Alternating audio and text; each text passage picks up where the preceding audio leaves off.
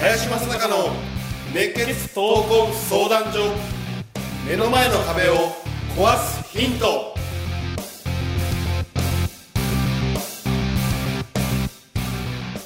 こんにちは。ナビゲーターの今野花子です。林正孝の熱血闘魂相談所。目の前の壁を壊すヒント。この番組ではさまざまな年代の男女からの質問や相談に平成の侍林正孝がスコンと突き抜ける答えをお伝えしていきます。それでは林さん今週もよろしくお願いいたします。はい、よろしくお願いします。今週も、えー、籠池千奈美さんそして瑠璃子さんどうぞよろしくお願いいたします。よろしくお願いします。では質問を読みたいと思います、えー経営者はなぜか鍛えてる人が多いといった話をよく耳にもしますが年を取るとともに体力も衰えていくもの。林さんは散歩が趣味という話を耳にしたこともありますが、えー仕事も年齢とともに体力よりも質を問われる内容に変わっていくとも思います。仕事と体力の関係性できる人は筋トレをしている？林さんのご見解を聞かせていただけますか、ですってなるほど。えまず経営者やってる人間は、経営やってる人間ってのはね、元気な人間多いんだよね、実際には。うん、例えばね、調子が悪いからって休むやつはまずいないよ。うん聞いたことないよ。ね熱がね、あの下がらないからいけませんとかね。そんなこと言う人間で経営やってる人間僕も聞いたことがまずないしねあのそのぐらい経営者っていうのはあの気力っていうのが多分普通の、まあ、会社員の多分何十倍とか何百倍ぐらい強いと思う。だからあまりその体そのものが強いというよりはねこの気力が充実してるがゆえにあるいは、えちょっとネガティブな言い方をすると責任感とか義務感がめちゃくちゃ強いんだよ。だからそんな簡単にはあの、まあ、落ちない。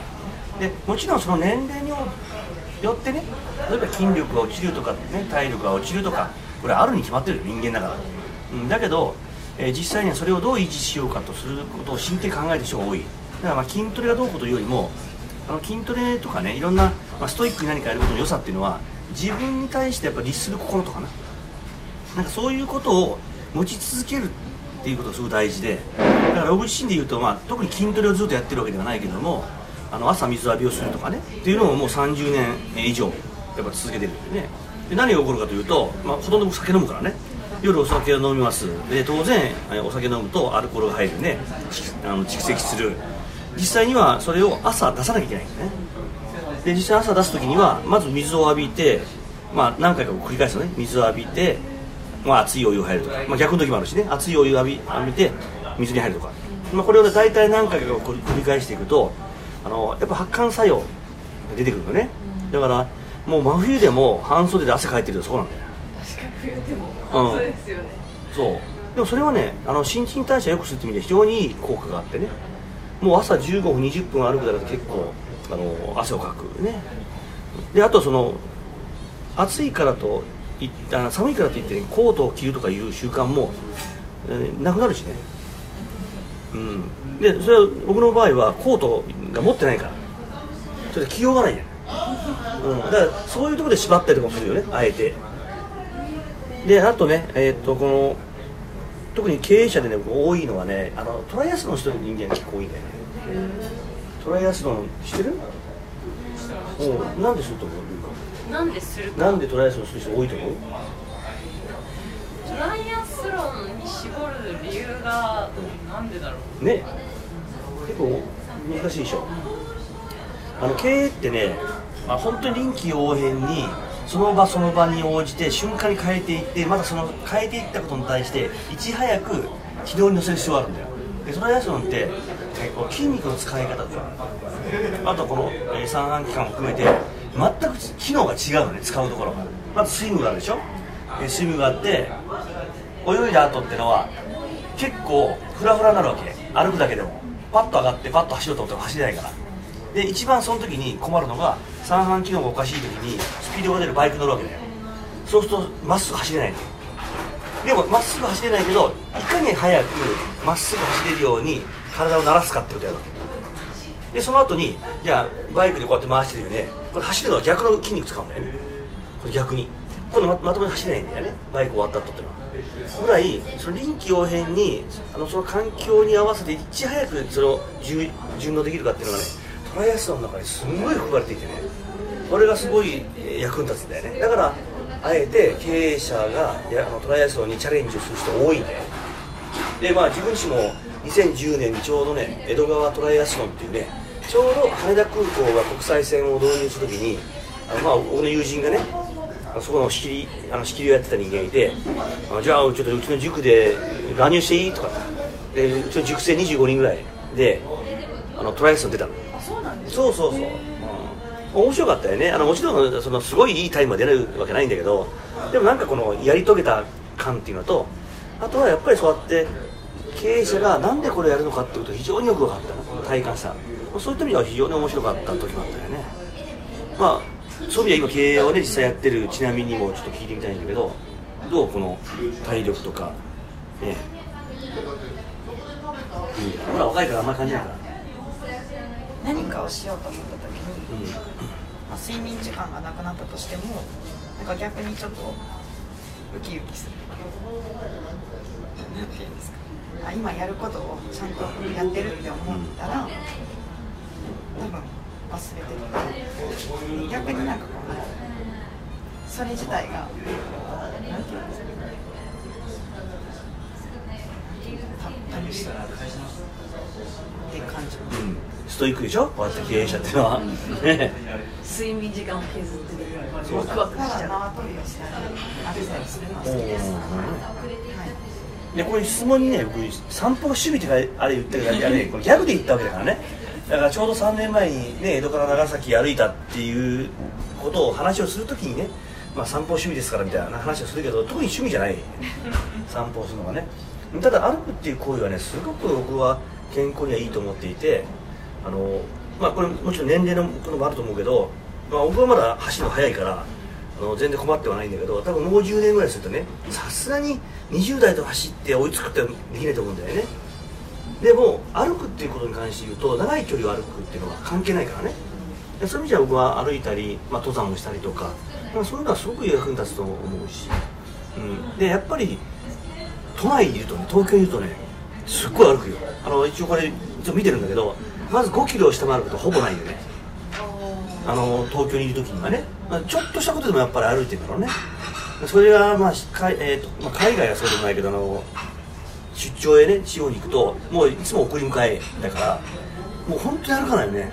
下手したら100歩とかやいう時もあるからね。全然歩いてない。全然歩いてない。だから1キロ歩くことはまずないから逆に。そういった意味じゃあのね飯もまずい。昼飯なんてもう本当にまずい。お腹がすかない。全然。からそういった意味で歩くっていうことは僕は趣味ではないけども非常に健康にはいいなとは思う。ルルリコなんかやってるの？体力維持のために体力維持も筋トレというか健康管理もめちゃくちゃ大事なので私一番大事にしてて。あのよく筋トレとかすごいムキムキな人でも風邪ひく人いるでしょ、うん。あれして体脂肪が低すぎてじゃないんですか？体脂肪えその筋肉つければいいんじゃなくて内臓の管理とか腸の管理とか今腸内フローラとかの言葉とか出てますけどあのね内臓大事なんですよ。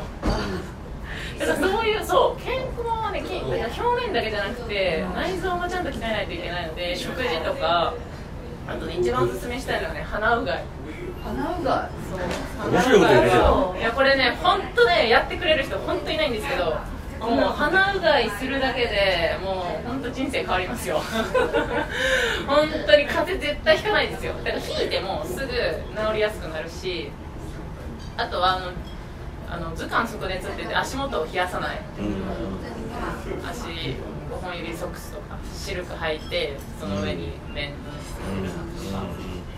そういう見えないことを日々コツコツやってます。うんおーなるほどもちろんね筋トレとかも好き。運動好きなんでうん筋トレとかもやります。内臓鍛えるってすごいですよね。すごいね。今から見てる感じ。えさっきちょっと鼻うがいがええらく気になったんだけど具体的には何コップで鼻鼻で水を吸うってことじゃなくて専用の液売ってるのでそれで入れてもらってもいいですしうんうんあの家でやるんだあの簡単にできる人だったらいいんですけどお湯？お湯に塩入れて体温？体液に近い状態にすれば全く痛くないのであの皆さん海水とかプールに入った時に鼻入って痛いって思いを連想させるんですけどあの全くそんなことないので。うん体温に近くてもう塩分入っていればうん。全く痛みもなく。花粉症の方がすごいこの直前で吐くような感あそうです。あの耳鼻科行った時に鼻ピューってこう洗うと思うんですけどもうまさにあれを家でやるって感じなのでなのでじ職場で書いてそういう。そういうのなので花粉症の方とかもひどい人もなんかずっとやることでやって治ったっていうのもき実際聞きますし